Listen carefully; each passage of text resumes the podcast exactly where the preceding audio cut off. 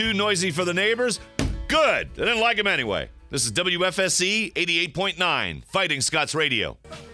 Good morning, Borough. That's right. It's 937 here at 88.9 WFSC, and I am your host, Tubby, and this is the Morning After Sports Show.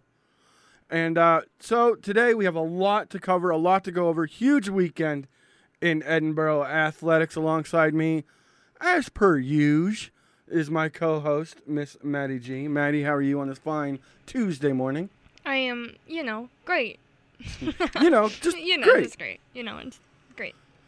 All right, so for those of you who are missing the show, miss any part of this, we will be joined in the 10 o'clock hour by Tom Reisenweber of Erie Times News uh, to go over some more football. Tom actually made the trek over to Lake Erie College in Painesville, Ohio this Saturday and saw firsthand um, Edinboro's, um, how do we say, decisive victory, if you will, 69 to nothing over Lake. And and you know what? What's the most telling thing about that, Maddie, is not so much that they put up 69 points, it's that zero on the other end. So Coach Neely and his defensive squad, uh, you get a big round of applause because that just doesn't happen. I mean, you can be on one of the best defenses ever and never pitch a shutout, and those guys put it together. So congrats to them. But we'll have more on that game later. Also, we're going to get uh, Tom's thoughts on that. But there was a plenty of action here at home, right here on campus, Maddie. There was. Uh, as you so well know, since you were on the mic for the majority of the coverage for ladies volleyball, they were in action this weekend. Played three games here at McComb Fieldhouse. You want to give us the rundown? Uh, yeah, sure. So there's a tournament here this weekend for volleyball. If you didn't know, um, our women's team took on Lock Haven Friday night and swept them 3-0. Um, but that didn't. I I said it on air all like the whole night. It wasn't an easy win or loss. It was very very aggressive and very like a really really close matchup. If you look at the scores, um, I think for the matches, the scores were very close to like 20 and 25 or 23 and 25. It wasn't like 4 and 25. They were very, very close. All three of these games. Um, and then they played Glenville Saturday and Davis and Elkins Saturday, in which they both they won both those as well. Right in the in the Lock Haven game, uh, Edinboro took the first set 25 to 19. They took the second set 25-23, and the third and final set they took 25 to 20. Uh, in that game, Sally Sturkle had uh, 11 kills, one ace, and three blocks. Uh, Megan Skreptalk had 10 kills, one ace, and two blocks. Uh, Sierra Jackson, eight kills, two aces, and three blocks. Alicia Eldridge, six kills, zero blocks, and zero aces. Yeah. Um, Sally Sturkle, who you mentioned, a freshman. Um, coming right off the bat, we mentioned it all the time here at Edinboro, and I know other schools as well. Um, our coaches let they get the freshmen out there to get that experience under their belt. Um, uh, the freshmen of this team this weekend were showing what they've got, and um, it you could definitely tell from their playtime that they were ready to be out there. Yeah, definitely uh, one of the philosophies here at Edinboro is to invest early and often, and especially in their freshman players. I mean, it. You're exactly right. The more experience, like Coach Cavi always says, you know, the best thing about freshmen is next year, they're sophomores. Course. So all the experience that the freshmen can get, and for, especially to have them come out. And then I'm looking at game two against Davis and Elkins. Again, right at the top of the list, freshman Sally Sturkle again, 15 kills, zero aces, four blocks. Sierra Jackson, nine kills, zero aces. Alicia Eldridge, eight kills, one ace, and two blocks. And Megan Skreptalk, seven kills, one ace, and two blocks. And again, that was another. That one took four uh, to finally put them away as Edinboro dropped the first game 25 to 18, but then rallied for the next three, winning those ones 25 to 16, 25 14, and then a squeaker 25 23 for the fourth and final set. Absolutely. Um, very aggressive play this weekend. If this, I said it on air. If you were listening to the broadcast on ETV, um, either Friday or Saturday, um, if this tournament has any indication on how volleyball play is going to be this season, um, I was already excited, but now I'm over the top overexcited. because they, I mean, the PSAC again is is in one of those tough conferences to begin with. So, you know, to come out and have a statement wins like these at home, you know, is is really exciting and really, tough, especially against a. Now, it didn't count for conference play, but we did play a conference opponent in Lock Haven, so that will do well going forward. And again, you know. No, wait, this is the same game. That's not what I wanted. I was trying to find the the box score for the Glenville State. Let's see if I can get it on this one. If my computer decides to work with me here, I don't think it's gonna. No, it's not. All right. Um. Maybe I just have to. Maybe it's a tab thing because they're on the same story. I know it's technology, folks. I will get it figured out. Okay, here we go. Now, now we're all better. Now Tubby's a happy camper. All right. So, running down through the list of standouts again, Megan Skreptok, 13 kills, three aces in this game against Glenville State. Sally Sterkel, again, the freshman, nine kills, zero aces, two blocks. Hannah Cantrell, seven kills, two blocks, zero aces. Sierra Jackson, six kills, one ace, one block. So, again, really on top of things. Again, Edinboro won this one in straight sets. First one 25 20, second game 25 21, and the third and final set 25 to 12. I think at that point they pretty much had Glenville run down, and Glenville was thinking about the bus. You know, Tubby, um, I think uh, towards the end there, Edinboro just got on a run and couldn't be stopped. I think that's what happened, rather than Glenville was. They were just kind of stopped. They didn't. They kept going. Everybody was playing very aggressively the entire tournament. Um, I think just at the very end there, Edinboro was on that run, and once they get on that run, they they're non, they're unstoppable at that point. So this weekend, the ladies are poised to take off again. They'll be in Manchester, New Hampshire, as their first game will be Friday at 4 p.m. They'll take on St. Anselm College. And then on Saturday at noon, they'll take on Mercy College. And for their final game, they'll take on Pace University. Then they'll bring it all back home. Uh, well, not back home, but they bring it back into the state of PA as they start conference play as they'll take on Millersville University Friday, September 14th at Millersville. So one more warm up, tune up tournament, if you will, and then the ladies will get into conference play starting next week. Hopefully, we're going to try to coordinate. We will have a volleyball player and or coach in with us Thursday as we move forward here on the morning after on 88.9 WFSC Fighting Scots Radio. Thursday's going to be kind of like our our preview and interview show, Maddie. I think that's what it's turning out to be. I think that's what we'll do. So we'll preview football, the football game of the week. We'll talk about that. We'll also run down. We'll go through our NFL picks because we'll have our NFL Pick'em League. Um, so we can go through all of our picks, and maybe we'll have our guests kind of run through the picks with us, Maddie. Okay. Because it's just for fun. There's no money on the line, so don't think that we're gambling. It's free to enter. It's on ESPN. The links are up on our social media page. If you check out the morning after doc, or uh, yeah, I'm sorry, facebook.com backslash the morning after sports show, you'll see the link right there pinned. And also check out the Facebook page for exclusive interviews and videos. As uh, this Thursday, I'll also go interview, I'll have an interview with new head wrestling coach Matt Hill and assistant coach Coach DePalma. So you'll want to check those out as well. Those will be posted on Thursday. And if you missed any part of the show, you can check out edinboronow.com. Your source for everything campus media. You'll see the stories up from the Spectator. You'll see content generated by ETV, all of their videos, as well as streaming our show. You can't take us with us if you have to get out of your car because it's 9:47 and you're late for a class. Don't worry about it. We're on the TuneIn app.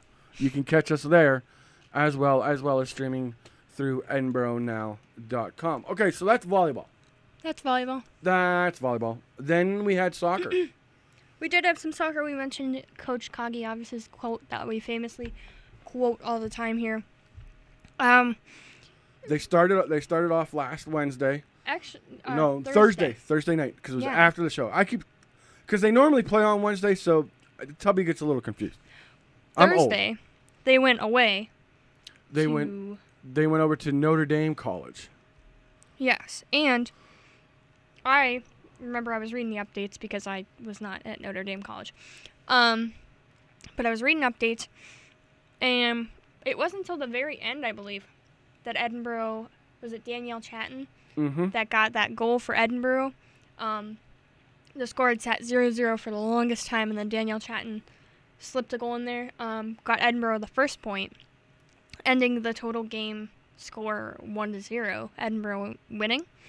Um, but something else that you have to look at a 1 and 0 scoring game is that means there was a shutout. Edinboro freshman goalie her first collegiate game shut out the other team. No goals went by her. Yep. She says freshman Anna Volker picked up her first career win and shutout. She faced nine shots with six of those on goal. Um, how it happened, it said this according to GoFightingScots.com. Both teams had opportunities to score throughout the first 20 minutes. However, Edinboro would go into halftime with a 16 to 3 advantage in shots, including a 6-2 lead in shots on goal. The Fighting Scots took control of the match in the 54th minute, which is close to the end of the game. Uh, junior Danielle Chatton connected on a pass from Rebecca Mans at 53:02 and a long goal in game. Notre Dame doubled their shots in total on the second half of six, but were called offsides on six occasions in the frame. See, again, that goes to we kind of previewed the soccer team, and we talked a little bit about this uh, Tuesday and Thursday about our soccer team, and their offense is so strong, and they're they pretty much cut the field in half, where the opposing team really doesn't have a chance to get the ball back into uh, Edinboro's side of the field to even take a shot. You know, much less get a pass through. Even if they did do get to the end of the field, Edinboro's defense is just as strong and can get it out of there as quickly as they need to. So that was the game against Notre Dame. Then they brought it on home for Saturday. This contest began at two o'clock in the afternoon as they took on Shippensburg, um, another a PSAC East opponent, uh, and they ended up losing this one four to two. Um, it was kind of a, a back and forth game. Uh, Shippensburg got up early and uh, Edinboro just couldn't come back. I'm trying to. Uh,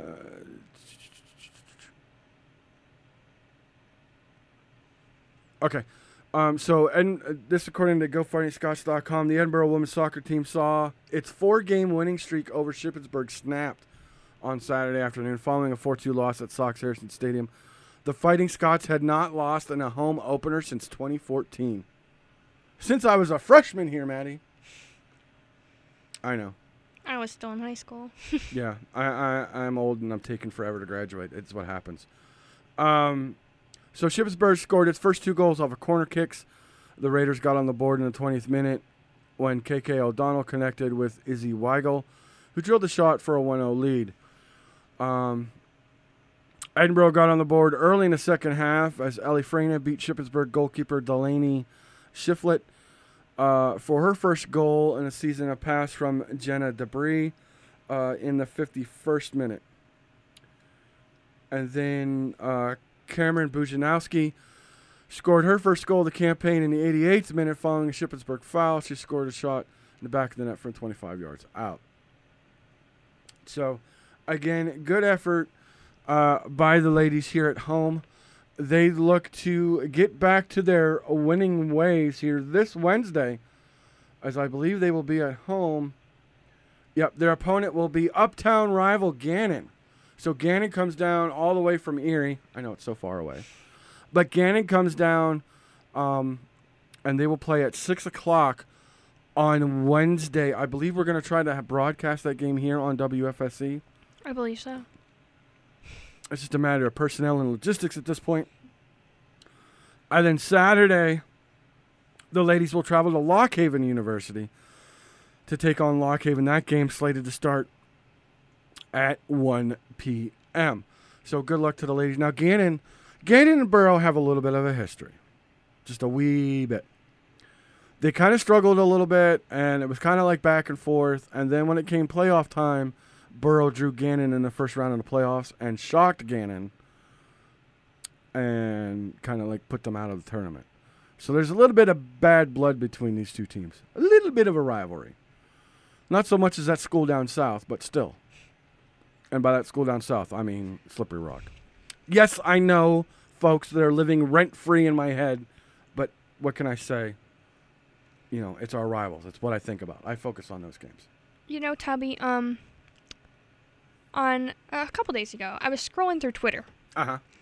and I found I came across this tweet.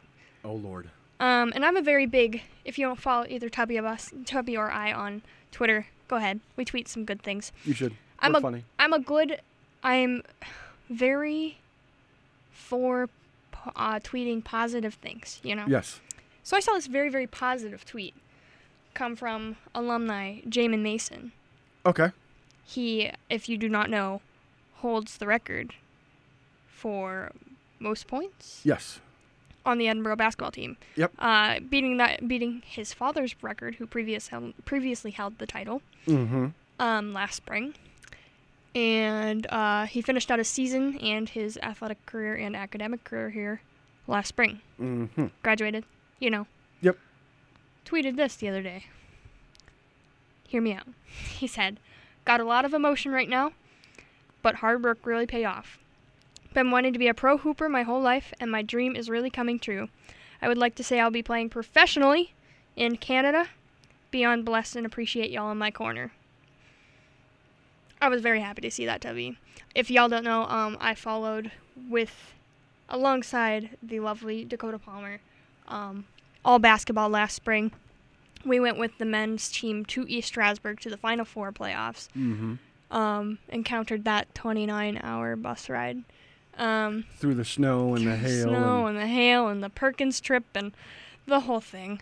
Um, so I saw that tweet and I'm I'm not gonna lie, I got a little teary eyed. Um, I'm very proud of uh, Jamin and the other uh, teammates of his that are off doing big and big and great things here. Yep. Um, after Edinboro, um, I know it's gotten a lot of likes and retweets at this point, so a lot of people know already. But we want to talk about it a little bit here. Yeah, and he's one of these guys. You know, I, I, I he's a great guy. Um, and for for this to actually come to fruition for him, I'm really happy for him. I thought he was going to end up maybe playing in Spain, you know, following the footsteps of other Edinboro alums. Um, however, to get a contract in Canada, that's that's sweet. That's sweetness. I mean, that's like just across the border here. Um, basketball's getting really big over there as well. So, I mean, kudos to him. Couldn't have, in my opinion, could not happen to a better guy. Could not. You know, General McLane gla- graduate, Edinboro graduate, hometown kid. Very, very proud of him, and I wish him all the best of success. Perhaps we can get a hold of him. Maybe we'll have him in on for an interview before his season gets started, and we'll see what that entails and how we can follow his career further. Because I know we kind of catch um, with Keels, uh, we kind of catch clips of stuff he sends us uh, from Spain and stuff, and I have to get a translator to translate it and stuff, and it's funny. But so perhaps I'll have to learn a little bit of French because you know I don't know if he's playing in French Canada, Canada. You like that? But anyway, in Canada, but they they do some of Canada speaks French, so it's kind of back and forth. So I don't know. We'll have to see. We'll get in touch with him. But it's nine fifty six here at 88.9 WFSC Fighting Scots Radio. You're listening to the morning after. Let's go ahead and take a break for right now. When we come back, hopefully we'll have uh, Mr. Tom Reisenweber call in from Erie Times News. He'll be on the line. And we'll break down some high school football for you, some big matchups because there was some big stuff that went down, and it's early in the season. It's only week three. Well, this week now is week three, but it was only week two, and there were some big matchups that I need to talk to to Mr. Reisenweber about. So we'll get into that. Also, we'll get his thoughts on Edinboro football since he made the trip over to Lake Erie College. So you don't want to miss any of that right here on the morning after. Alrighty, and we're back here on 88.9 WFSC Fighting Scots Radio. So, do do do do. Yeah, so we mentioned uh, we're going to be joined here shortly by Mr. Reisenweber. Ryzen Weber, sorry. I'm trying to do two things at once, and apparently my old head just can't comprehend it right now. Uh, to go over some of the matchups here locally, uh, not only in high school, uh, but also some uh, Edinboro stuff as well. Um, there's a lot of good matchups, and some. Well, to me, they were surprises. Maybe they weren't um, so much a surprise to Mr. Reisenweber, but to me, they were a little bit of a shock. I couldn't believe it when I seen it. Oh, okay. Maybe he's already on air. Okay, that's why. Probably because he already called in. Are you with us there, Tom? Can you wait? Are you with us there, Tom? Hey, yeah, I am. Okay, there we are. All right. I, d- I didn't hear the phone call. I must have been out of the office when you had actually called in. I didn't hear the phone ring, so I didn't know you were actually on the line waiting. no problem. Alrighty, so uh, Tom joins us here from the Erie Times News, uh, responsible for uh, highschoolsports.goerie.com uh, to follow all of your local high school action. There's a couple games I, I wanted to mention to you, Tom. The Mash versus Cash game. Cash ended up winning that one 48 to 6. Was was that kind of a shocker to you? I mean, not not really. Uh, only because um, Meadville lost so much to graduation. Um, they lost 16 and 22 starters, and uh, I know they had some injuries um, before the game, and they had an injury in the first quarter. So, uh, you know, it's gonna be it might be a long year for Meadville. Um, obviously, Jonte Brown, who is uh, Journey Brown's cousin, is a talented player, but um, they have some injuries. Got to worry about a lot of inexperience, and uh, Conneaut's pretty good. Um, I, the problem with Conneaut is moving down to 3A might have been of the worst thing for them instead of staying in 5A. You know, 5A is a very winnable class this year uh, with only five teams, and no one's really that strong except maybe Oil City and Warren. Uh, whereas 3A is just brutal with Sharon and Hickory and Mercyhurst Prep and Grove City. So, uh, you know, Conneaut, they could be in for a pretty decent year. It just may not last that long because of how talented 3A is. But um, Kyle Sheets, their quarterback's pretty good.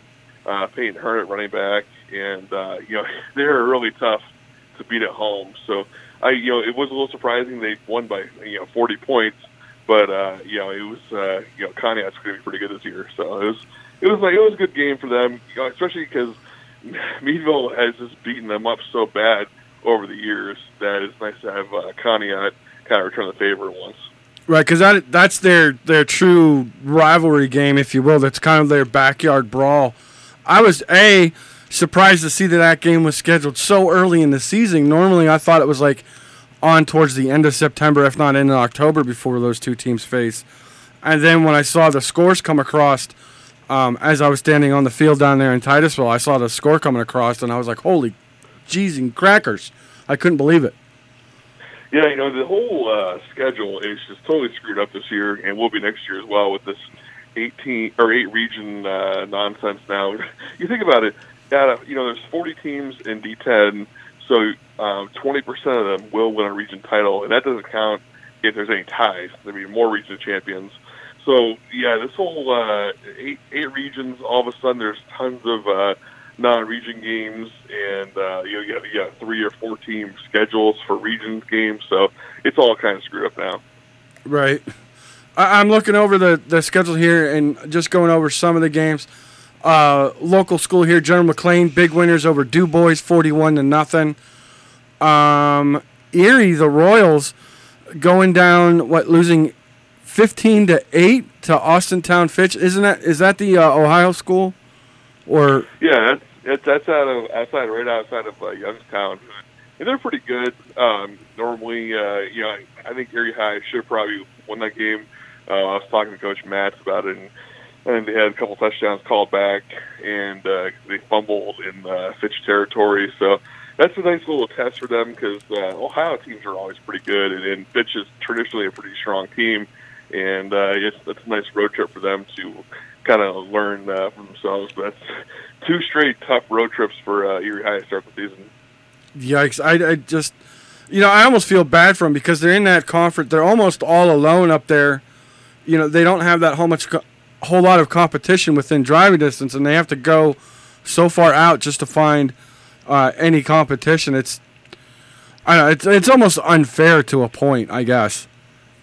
Yeah, it's, it's brutal because you know, like you said, with them, McDowell and Prep, they're in a three-team region, and it's funny because I, I think that region was formed mostly out of necessity with Prep McDowell. Um, Prep, you know, obviously wants more non-region games schedule. McDowell is kind of the same way; they like going to play teams around different areas. And Erie, since they're six A, got kind of roped into that, and I don't think D10 really asked them if they wanted to. So. Um, and the, none of the teams will play Erie because they're so talented and they're big. So you know they can't play a McLane or a LeBoeuf or things like that. So they have to go and find eight tough teams every year. And so the the records for Erie and McDowell and even Prep might be a little deceiving because they're going to Buffalo and Ohio and Pittsburgh to play these teams every week now until they play each other. So it's, it's going to be rough all year. Right. Speaking of LeBoeuf, they ended up winning 59 to 38 over Warren. So that's a good score for them. And another shocker for me is Oil City 73 to 7 over Franklin down in Crawford County there or uh, Venango County. Yeah, I can't believe. You know, I, I think they. I had them winning. I can't believe they beat Franklin that bad. You know, Franklin's got a you know, kind of high-powered offense with uh, the quarterback Ian Haynes, and uh, Oil City just took it to them. Now, you know, Oil City's a pretty good team. Christian Cole is, you know, maybe a candidate for Player of the Year. Um, he's got 10, 10 touchdowns already, and he's more of a threat on defense at linebacker. But man, I can't believe how much they took it to him. Um, I think they ran for something absurd, like almost 600 yards as a team. So uh, that, that was really surprising to see that score. Um, you know, obviously, I think Oil City was going to win, but that was just, uh, you know, taking them out to the woodshed. I just couldn't believe that just unbelievable. And then, uh, you know, I've been kind of skirting around it and whether or not I want to talk about it, but Northeast 55 over my Titusville Rockets, where they only managed to score 21. I tell you what, Northeast, I, I was surprised. I thought, you know, when they came out on the field and I watched them warm up and I, and I watched them get ready, and I was like, okay, I think Titusville has this just simply in size alone. But Northeast, I got to hand it to them, Tom. They're a scrappy little bunch. Yeah, they play uh, you know kind of a you know hard nosed grind out football out there, and uh, it, it's funny with Alex Furmanek. You don't really know where he should be playing. Um, you know, is he a tight end? Is he a quarterback? Is he a running back? Basically, just got to the ball in his hands somewhere on the field. Uh, he, and he already has a, a, an offer for a walk-on position at Toledo, um, but really no other offers. I actually mentioned it to a couple of college coaches around here, saying that you may need to look at this kid um, including Edinboro. So we'll see where he ends up going next year. But you know, with him there, and you add in uh, Brock Kahn, who uh, came back to Northeast last year or in the, in the off season from Cathedral Prep, and they have some uh, some playmakers on that team that are pretty good. Uh, it's just you know, I don't know how much help they have when they go up against you know the powerhouse teams in Mercer County. It'll be interesting to see what happens there. But uh, you know, Alex Furmanek is, uh, is a playmaker. Yeah, he's definitely he's he's a player. I, you know, just he passes the eyeball test. I mean, I mean, you look at the kid and you're like, yep, he's a football player. I mean, he's a big, strong, athletic kid, all over the field. Uh, my only, I, I, guess, if if I really wanted to knock him, but my only question mark would, would just be endurance, simply because. Uh, you know, Northeast, like like a lot of teams here in, in Northwest Pennsylvania, they play Ironman, so they're playing both sides of the ball and I think if he finally gets onto a squad where he can just be like a position and just play one side or the other, be it defense or offense, I think he'll be fine, and, and you know, and he'll really uh, give some production for people. But he, you know, I, I mean, Ticewell gave their best efforts. They just couldn't. Um, that run game that they rely on so much, they just could not uh, really get it going uh, with Parker Harvey. Um, they had a couple nice receptions. Uh, De Palma looked really good. Landon De Palma um, looked really good. Who, if if you ever see him, it's kind of you just know when you look at him, he's got the biggest heart on the field. He may not be the tallest player out there, but the kid plays like three times the size. He's got the heart of a lion. But uh, yeah, so I don't know. We'll look for a little bit of redemption here as uh, Titusville plays again at home this Friday. Yeah, that's a tough thing. It's like uh, you know, you start off a new era of um, coaching um, and a new you know season against Saegertown, and you're like, oh, here we go. This is awesome. You, you got to realize Saegertown it's not very good, but that was a great start. Even you know, even one and one is a pretty good start for Titusville, and uh, build some momentum going into next week, and you know, just kind of have to put the Northeast game behind uh, the team and just uh, move on. So, what are you looking up for for matchups, high school wise, going into this Friday night lights? Well, I think that the big one, at least up here, is Mercyhurst Prep hosting Hickory. Uh, this is a rematch from last year's playoffs when uh, Mercyhurst Prep won 28 to 10 at McDowell, and it ended Hickory's streak of six straight D10 championship uh, championships. So that's going to be uh, very interesting to see uh, how much fire Hickory has. Yeah, they're 0 2 um, for the first time. I don't know how long. Um, obviously, they, they lost two pretty tough games. Uh, I believe uh, was Wilmington and um, Sharon. So they, uh, I'm not not Wilmington, but different game like that. But they uh, they're 0 2, which you never ever see with Hickory and Mercyhurst Prep's 2 0. Um, I don't know how much they've actually been challenged uh, these first two weeks. Uh, they were shutting out Corry this past week until they allowed a, a late touchdown at the end of the game. So um, you know, I think this also will give us an indication of how good Mercyhurst Prep is in 3A. They have a chance to maybe win a D10 title, but uh, that could be a great game.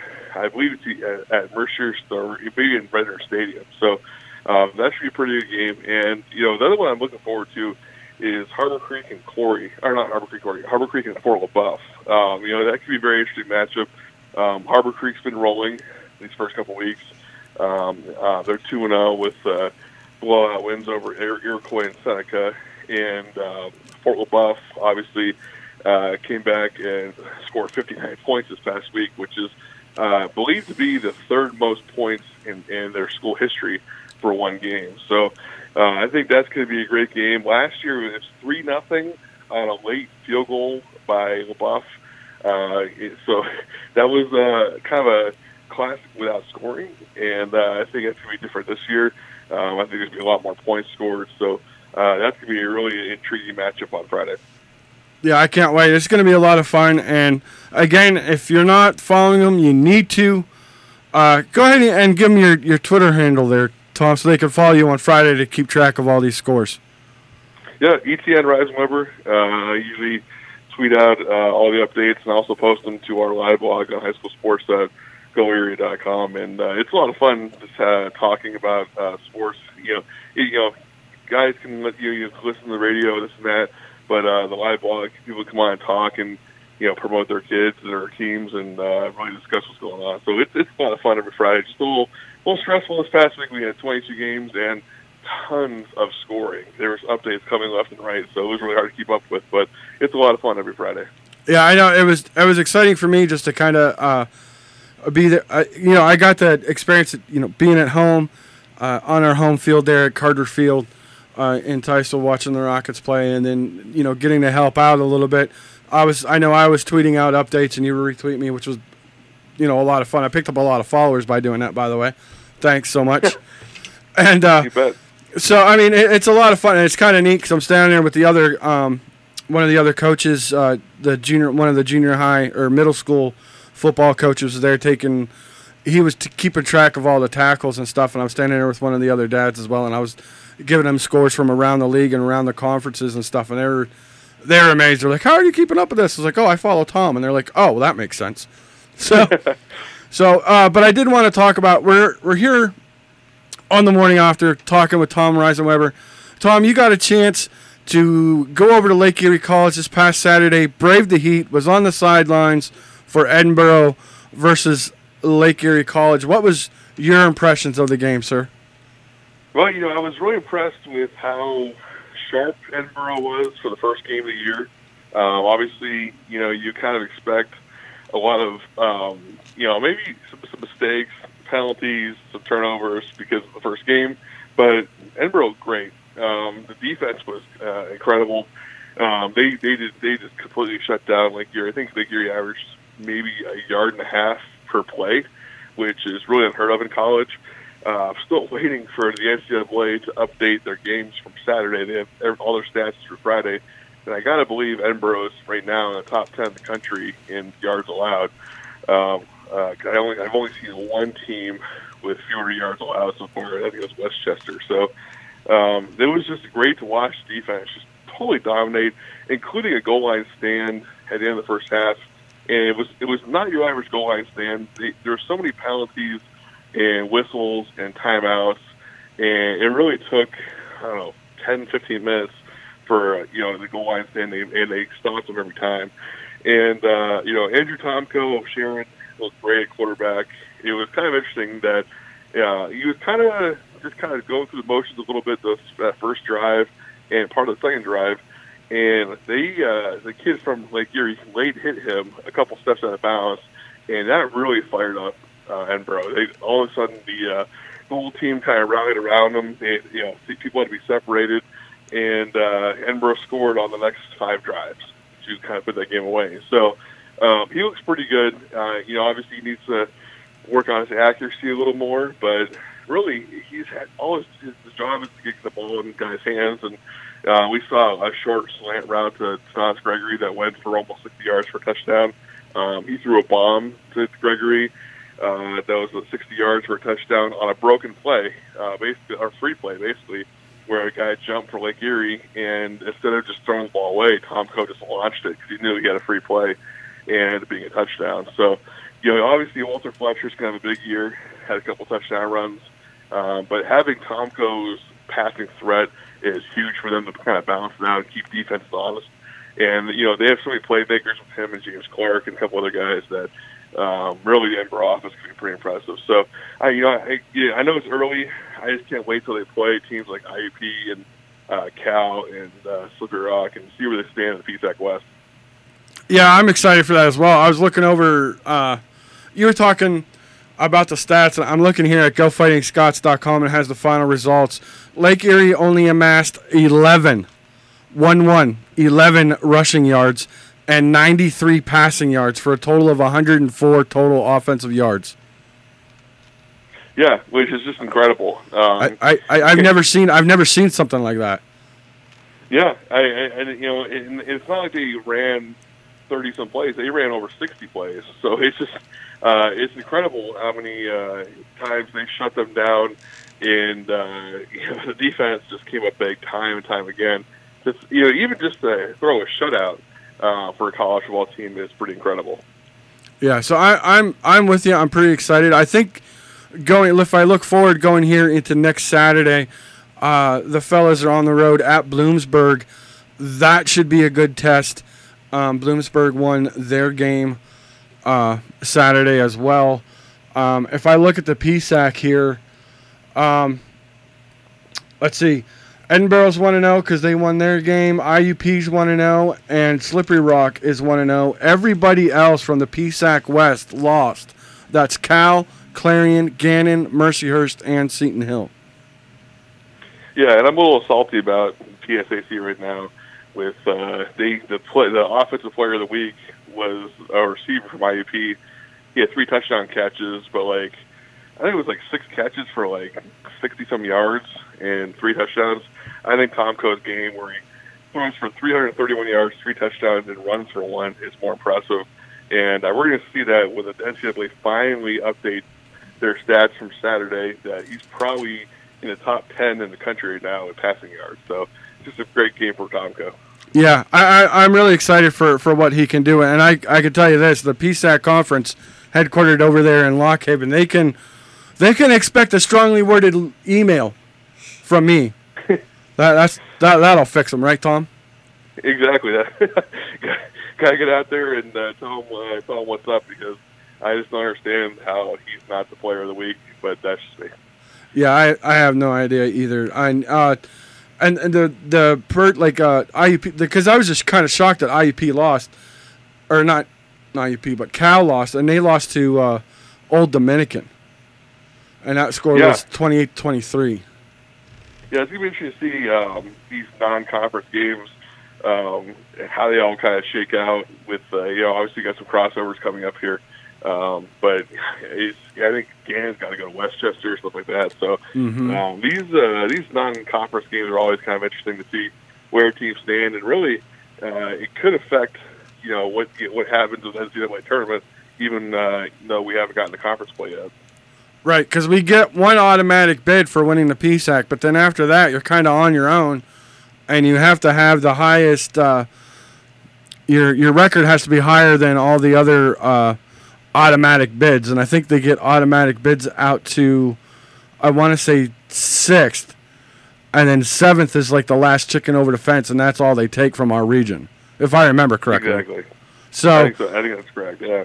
yeah, so I mean, normally it's normally it's whoever wins the PSAC and whoever took second in the PSAC West because it's usually it's usually Cal and IUP that end up going because usually Cal's like nine and one or something or eight and one and and you know the other team is like right behind them with like only two losses or whatever. Because I remember the one year Edinboro was close, but they got knocked out due to an automatic bid from some I think it was the GAC conference, the Greater Eastern whatever something or other conference. I don't know. I Yeah, can't remember because I was so upset. Yeah, it was it was nonsense. I know it's the year Lustig was here. They definitely should have been in the tournament because that, that was nonsense. I think uh, had one of the better teams around and should have got their chance.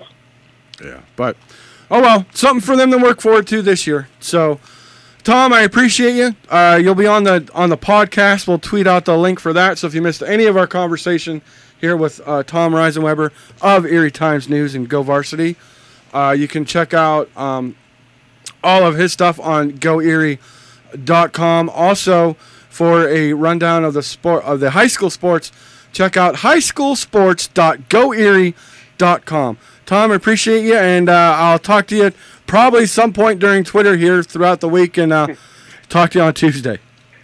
All right, thanks a lot. Thanks for all the help. It's uh, really appreciated. All right, thank you, sir. That was Tom Reisenweber of Erie Times News, right here on 88.9 WFSC, part of our Tuesdays with Tom weekly segment here on the morning after. We'll go ahead and take another break. It's 1023 right here at 88.9 WFSC Fighting Scots Radio. You're listening to The Morning After. And we're back right here on the morning after on 88.9 WFSC Fighting Scots Radio. I am your host, Tubby. Alongside me, as always, is my co host, Miss Maddie G. Hello, hello. So, listening to the game on Saturday, because I know you're busy calling volleyball, but I know you were also checking in on the checking fellas. I was. I was updating on scores, and let me tell you, Tubby. The first time I went to go update on scores because we had both the soccer game and the football game going on. Checked on soccer. I, believe at that point it was two to one or something like that, maybe three to one. And then I hopped on over to football, thirty-five to zero. And I At was the like- half. At the half, and I At the like, half. well, okay. Um, so I'm reading through the stats as I'm taking a little break from volleyball in between games, I believe. And uh, we went back into volleyball, and I was like, okay, well, 35 0, that's pretty good. We're at the half, though, so you know, a lot can happen in a half of a game. So I'm going, I'm calling volleyball, and I'm updating on the final. I went to go update on the final score for football, and I said 69 to 0. And I kind of refreshed the page a couple of times. I was like, is, is that right? Um, and it was. It was indeed correct. Yeah, I was shocked. I was back here running the board for the fellas. Uh, Chris and Luke did an excellent job on the call, taking the bus ride over to Painesville, Ohio, back over to my neck of the woods, my old stomping grounds, if you will, over there, close to the Mecca that is Cleveland. But anywho, I digress. Uh, yeah, overall, uh, I thought to be if if I'm going to be honest with myself and not be a complete Edinboro homer, I felt the offense at first coming out the gate was a little bit sluggish. Um, I didn't think they were they were all exactly on the same page. And as Tom uh, alluded to it in the previous break when we were talking to him, it, it almost kind of took like that extra hit by Tomko, kind of like getting punched in the mouth. He didn't get punched in the mouth, but just saying that the team kind of took a punch in the mouth by him with that late hit getting knocked out of bounds. That it kind of woke him up a little bit, like, oh, okay, you want to play? Well, check this out. Here we come. And after that, like the floodgates just opened, and it was just score, score, and while we're at it, let's score some more. In fact, we'll run those down for you real quick. According to Go Fighting Scots, uh, looking at the recap here, first quarter was 7:49 left to play. Walter Fletcher on a 13-yard run. So Mr. Fresh Fletch getting it done again, 13 yards out. Then freshman Jake Hollywood Monroe makes his first ever collegiate PAT to make it a 7 nothing score. And then just a mere three minutes later at, at the 423 mark, Tanaz Gregory catches a 60 yard pass from Andrew Tomko. And of course, again, Jake Hollywood Monroe, good for the PAT. Makes it 14 nothing. Then in the second quarter, at just after it started, Walter Fletcher, two yard run, just banging it in there. And then, of course, Jake Hollywood Monroe again on to kick, and it's good for 21. And then at the 11 17 mark, again, Tanaz Gregory on a 57 yard pass. I believe that was the free play where um, the uh, Lake Erie Storm player had jumped off sides. And on a smart run, like most everybody had given up on the play. Like the defenders didn't come at the offensive line. Offensive line stood up and blocked. And smartly, Tanaz Gregory just takes off. And it's a track meet trying to catch him. And uh, Tomko throws an excellent ball, just lobs it right in there for another touchdown, making the score 28 nothing. And then Kyle Gaelic gets into the action. Uh, he comes in, he kind of spells Walter Fletcher off and on. He's the number two running back on this squad, but is definitely no slouch and has some wheels of his own. Uh, makes a 13 yard run. And again, Jake uh, Monroe. You know what? I haven't decided. It's either going to be Jake Hollywood Monroe or maybe Jake, just Jake Money Monroe. Maybe that ought to be. Maybe that ought to be a Twitter poll. We'll put that out there for because I. I'm sorry. I love. There's two things in football I love the most. That's big guys and kickers. Why? Because kickers' lives matter. Dang it, they do. It's an under. It's a. It's an underestimated and under-touted ability to be a kicker. So that's what I'll do. I'll put it up on Twitter. Maybe maybe we can have Jake on here on a Thursday, Maybe. and he'll give his input on what he likes. Maybe we'll see. We'll put it out there. I'm, I'm going to put it on Twitter. I'll tag football in it, and they'll make sure he sees it. Because I got to I got to give the kid a nickname. Because it was Austin Automatic Reese before him. So maybe it'll maybe it'll be Jake Money Monroe. Kind of like Mayweather. Anyway, we'll see. We'll see. We'll see. All right, and then in the third quarter, uh, the scoring ways continue as Andrew, as Andrew Tomko decides to take this one on himself with a 32-yard run. Says the heck with it. I'll get it in there myself. Makes it 42 nothing in the third. And then uh, DeAndre Dowdle with a 23 yard fumble recovery. That was excellent as well. Brings the score up to 49 to 0. And then with 22 seconds left in the third, James Clark on a two yard pass from Andrew Tomko. And then in the fourth quarter, Kyle Carrington with an eight yard pass from Jared Keller uh, to make it 63 nothing. And then Kyle Sims on a two yard run.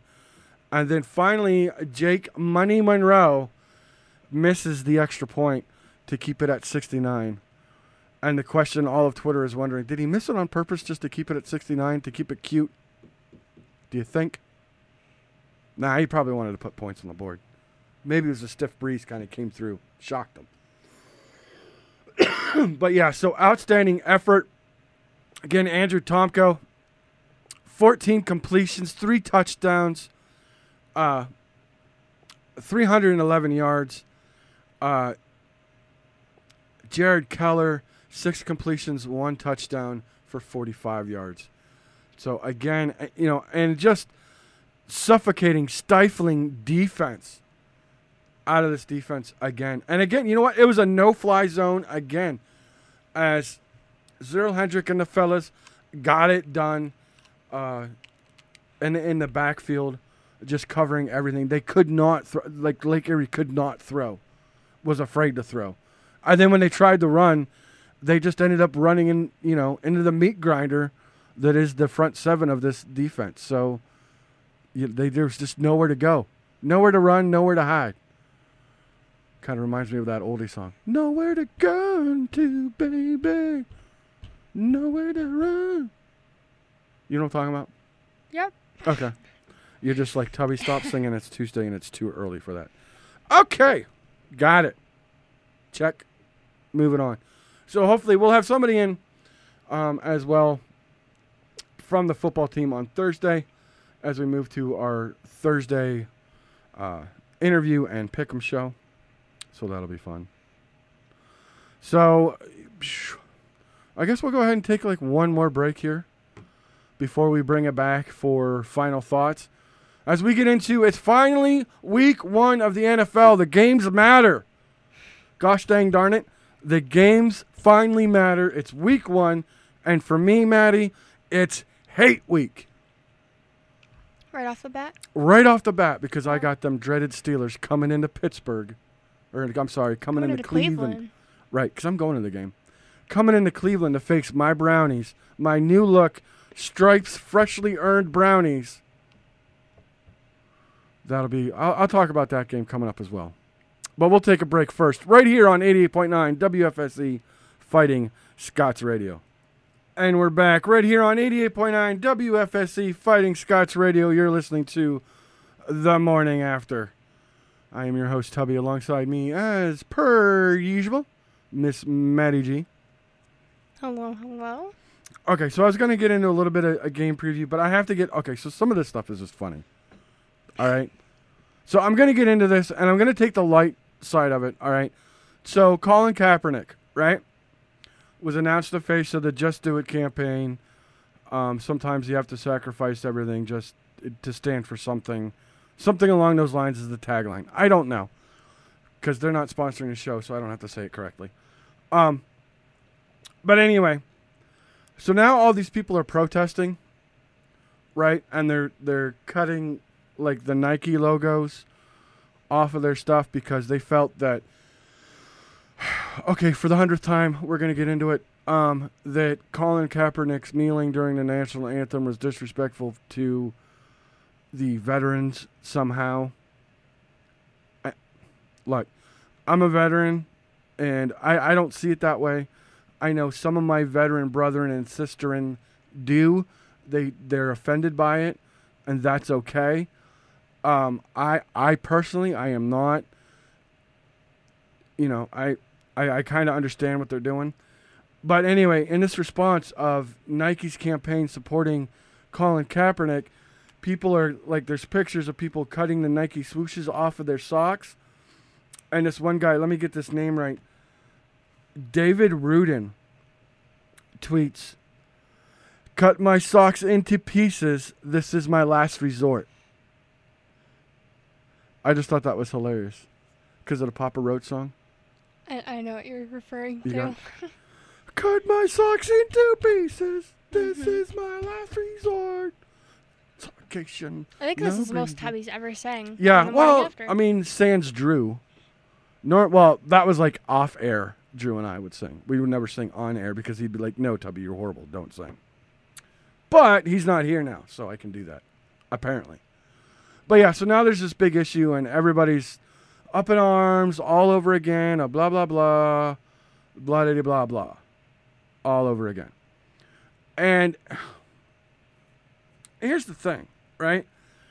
I applaud Colin Kaepernick for at least trying to move the conversation forward, right? I'm willing to bet any amount of money, right? That if you were to see these players who knelt during the national anthem on the street, in their plain clothes, you wouldn't be able to recognize them even if they slapped you across the face. So for them to make their I mean, yeah, they're protesting on company time and it's not really what they're supposed to do. But I, I don't think they would have gathered the attention that they were looking for to bring attention to the subject uh, like they like they could anywhere else. I mean, they said, "Well, why don't you do something on your own time?" The majority of these athletes are they're involved in the local communities. They're involved in uh, they've reached out and tried to mend fences uh, between local police departments and communities as a whole. I mean, did you gather an opinion on that at all, Maddie, or not really? You know, it's hard for me to gather opinions on things like that because I'm a journalism major, you know, and we're taught to be unbiased about Mhm. things. Um, so I'm, I try to look at it from both sides, you know, and stay unopinionated. But if I were to have an opinion, wink, wink, Mm-hmm. I would probably keep it to myself, just for the matter of I am not a person of conflict. I don't like Okay. at all. That's fine. So, That's fine. I just think it's funny though that people are like, here's the thing: you've already given Nike your money because you already bought the product, oh yeah, it is. It's expensive too. It's right? I mean, it, the stuff's ain't cheap, and then now you're gonna go cut it all up, like it's like cutting off your nose to spite your face. Like, come on now, you already gave them their money. It's it's ah, it's silly. I don't know. There's lots of there's lots of I don't know. I could find more productive things to do with my time. I mean, if you're really offended by it, here's a thought. If you're really offended by it and you think that, uh, you know, that Colin Kaepernick and, and the kneeling and all that thing was so disrespectful to veterans, I tell you what, right down the road, up in Erie, off of 12th, okay, is the Erie VA hospital. Go volunteer there. Just volunteer. They, they take them, they're willing to take any and all volunteers. I will guarantee you that. You really want to help a vet? Go volunteer. Get involved. Go do something about it. But cutting your socks, it's not doing nothing. You're not helping nobody. You want you want you want you want change. You want to bring a you want to be a difference. Go out and make that difference. Be the change that you want to see in other people. Don't sit here and talk about it or take a little cute video of you cutting up stuff on on Twitter and think that you're making a statement. No, you're making yourself look like a fool. You want to do something? Be active. Go out. Volunteer. Get involved. Speaking of which, since November's right around the corner, I know it's three months away, but since November's right around the corner, register to vote. Make your voice heard. I don't care if you're Republican, Democrat, if you're liberal, if you're conservative, if you're far left, far right, I don't care. Make your voice heard. Register to vote. Study up on the issues and vote in your local elections.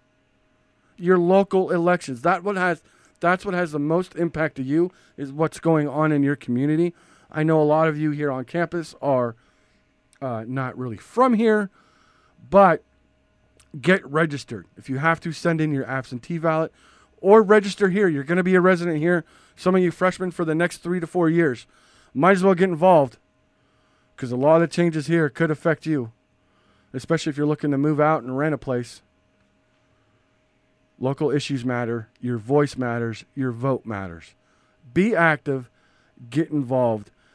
Know that you have a voice. Know that you can use it. Okay, that's the end of Tubby Soapbox. Let's get into something fun. Brown Steelers. Brown Steelers. Brown Steelers. So this is going to be fun. Le'Veon Bell still has not reported. So he's still without a contract. So it looks like James Conner, McDowell product, Pitt product, local kid, District 10, should be the starting running back for the Steelers. Who um, not don't want to brag a little bit here, but Uh, humble brag. you know, humble brag. Um, well, one co-host Maddie G, and former Edinboro broadcasters G Money Hypes mm-hmm. and Dakota Palmer got a picture with last year at basketball. Yep, because he did stop by the campus and hang out. That was He pretty did. cool. I wasn't here then. because you know it wasn't wrestling. So why is Tubby? Why would Tubby be on campus? It was one of the the last home or the last home game for Edinboro right before playoffs, and uh, Gabe Pipes, um, formerly of the morning after and all the hype, um, he goes, guys, is that is that James Conner? We are like, yeah, I think it is. He went over and he he said, uh, Mr. Conner. Uh, Mr. Conner, dude's like the same age. I think he, it was either him or Dakota, and they went, uh, Mr. Conner, uh, can can we get a picture? And so we all gathered up for a picture with James Conner. I'll tweet it out later. That's awesome. that's awesome. So, so that's got to be a little disheartening if you're a Steelers fan. Of course, most Steelers fans are like, "Yo, just let them walk anyway," because you know if you're trying to hold out and be a prima donna, then you're not about the team. That means you're all about you, which I get, fully understand as Steelers fans. I'm just saying that perhaps Bell doesn't want to have to face off against Myles Garrett. That's all I'm saying. Maybe. Maybe he doesn't want to face that defensive front that the Browns are going to bring. Because we about to bring the pain. Bring the thunder and the lightning. All of it. Come get some. It's pretty exciting. I bet. I'm I'm glad that you're happy I your know team. you don't care. Um, not my team, but I'll let you have your your team. My moment in the sun, if you will. Yeah, yeah. No, you don't care. But anyway, the final episode of Hard Knocks is tonight, featuring my Browns, and they'll go through the entire cut down to 53 as they went from like what 90 some odd people they had on the roster to 53 man roster. So you'll see that. Um, there'll be some tearful moments, I'm sure, because some fan favorites got cut. They did not make the 53 man roster. I'm not going to spoil it, but I'm just saying the information is out there. So that'll about do it. I'll have I'll have pictures. If you follow me on Twitter, I'll have pictures throughout the day that Sunday of Brown Steelers at the FirstEnergy Stadium. So, because I think I've only mentioned it like 90 times that I'm going to that game because I'm so excited. So there'll be excitement from that. Also tomorrow, being Wednesday, I know we're off, but make sure you tune in to Let's Talk Sports with Luke. He'll be on in the 10 o'clock hour from 10 to 11. Uh, tune into his show, support him.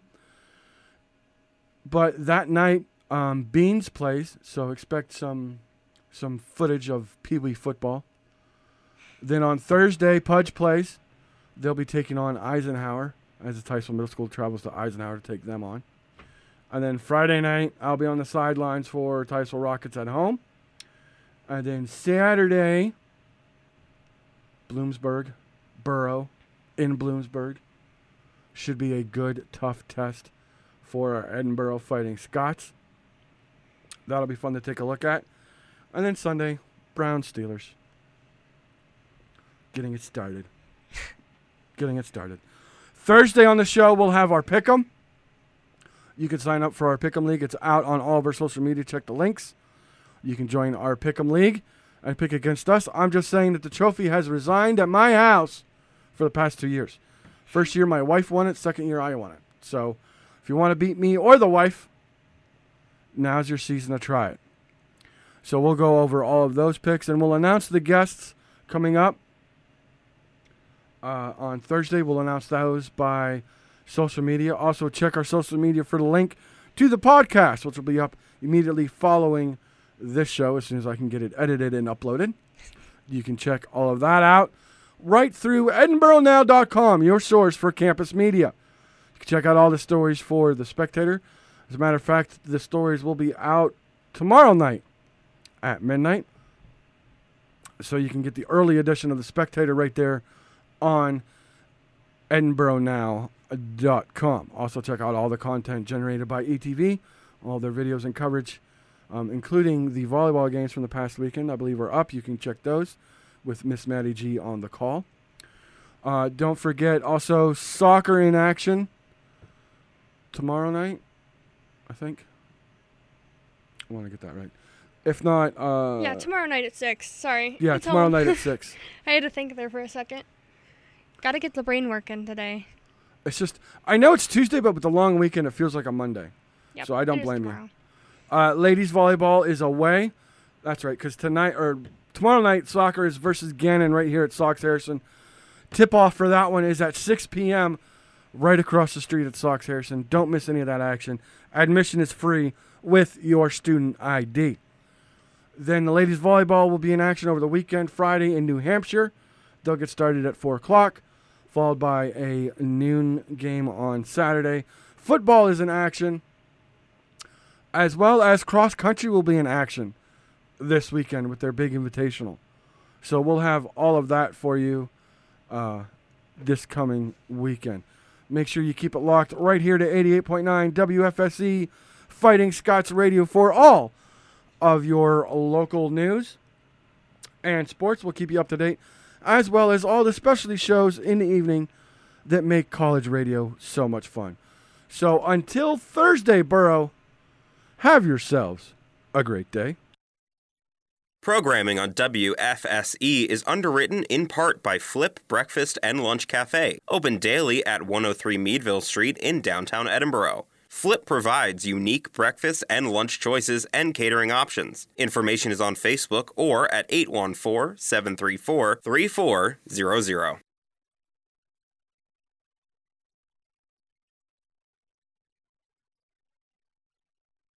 Party at our place, 88.9 FM. We'll just bring the beat. This is WFSC Fighting Scots Radio.